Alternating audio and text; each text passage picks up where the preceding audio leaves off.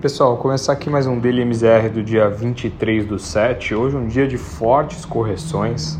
O mercado sentiu bastante lá fora, principalmente, e isso impactou diretamente o Brasil, impactou o mundo, a Europa um pouco menos, e a gente sabe isso porque os horários são diferentes e a bolsa fechou ali, fecha mais próximo do almoço, e isso foi um pouco diferente ali dos impactos, embora ela fechou ainda que no 0 a 0.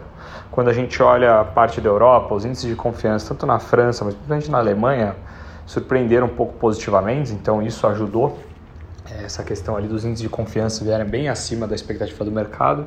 Parecia, parecia um dia bom na Europa, mas os pedidos de auxílio-desemprego dos Estados Unidos, isso saiu por volta das 9h30 da manhã, veio ligeiramente acima, veio 1,4 milhões de pedidos contra 1,3 qualquer expectativa aqui é, que seja surpreendida negativamente, isso tem uma correção porque mostra essa lentidão maior e a dificuldade que a economia americana ainda vai ter um pouco para frente. Soma-se isso aos estados que vêm voltando a uma política de desflexibilização, vamos chamar assim, e isso tem também é, uma, certa, uma certa correção. Hoje também as ações é, na, na, nos Estados Unidos como um todo, principalmente as de tecnologia, tiveram fortes correções. Então, mesmo com resultados fortes, a Tesla teve forte correção, a Apple, Netflix e várias outras empresas tiveram correções boas hoje. Então, o S&P com uma queda de 1,23. A Europa, como eu comentei, começou bem o dia, mas terminou no 0 a 0, uma alta de 0,06. Então, praticamente mesmo no 0, é realmente no 0 a 0.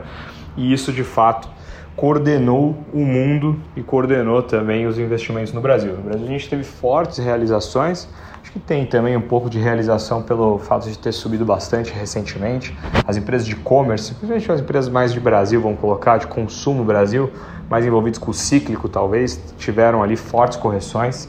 É, e isso tem ali com certeza uma questão do investidor ficar um pouco mais contido, dado o que a gente acabou de falar lá fora.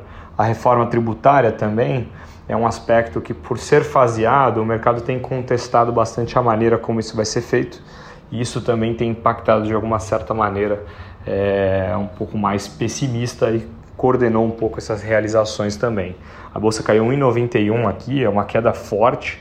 É, a curva longa de juros abriu, então o prêmio da renda fixa na parte longa abriu, embora ela ficou mais próximo da estabilidade na parte curta durante todos os, todo o dia. E hoje o dólar que fechou bastante ontem, né? Então caiu bastante em relação ao real, hoje valorizou muito. Então uma alta também boa. A gente voltou para os 5,21. Foi um, um dos, ah, o real voltou a ser uma das piores moedas do dia. É um pouco mais próximo do que ele está sendo durante o ano. A gente sabe que também essa expectativa aqui, muita gente já fala que o dólar deveria estar abaixo de 5, na casa dos 5, 5,10 faria mais sentido em relação aos pares, mas de fato a gente tem uma nova diretriz ali né, por parte da equipe econômica para manter esses juros baixos com um câmbio mais alto. Soma-se isso a qualquer tipo de volatilidade, não só que a pandemia trouxe, mas o aspecto político, e isso vai gerar é, pouca força para esse real conseguir apreciar. Então esse é mais ou menos o mercado que a gente encontrou hoje, um mercado de bastante realização, é, com um ou outro ali é, momento positivo, talvez ali por parte de alguns indicadores de, é, de, que antecipariam ali alguma coisa de confiança na Europa.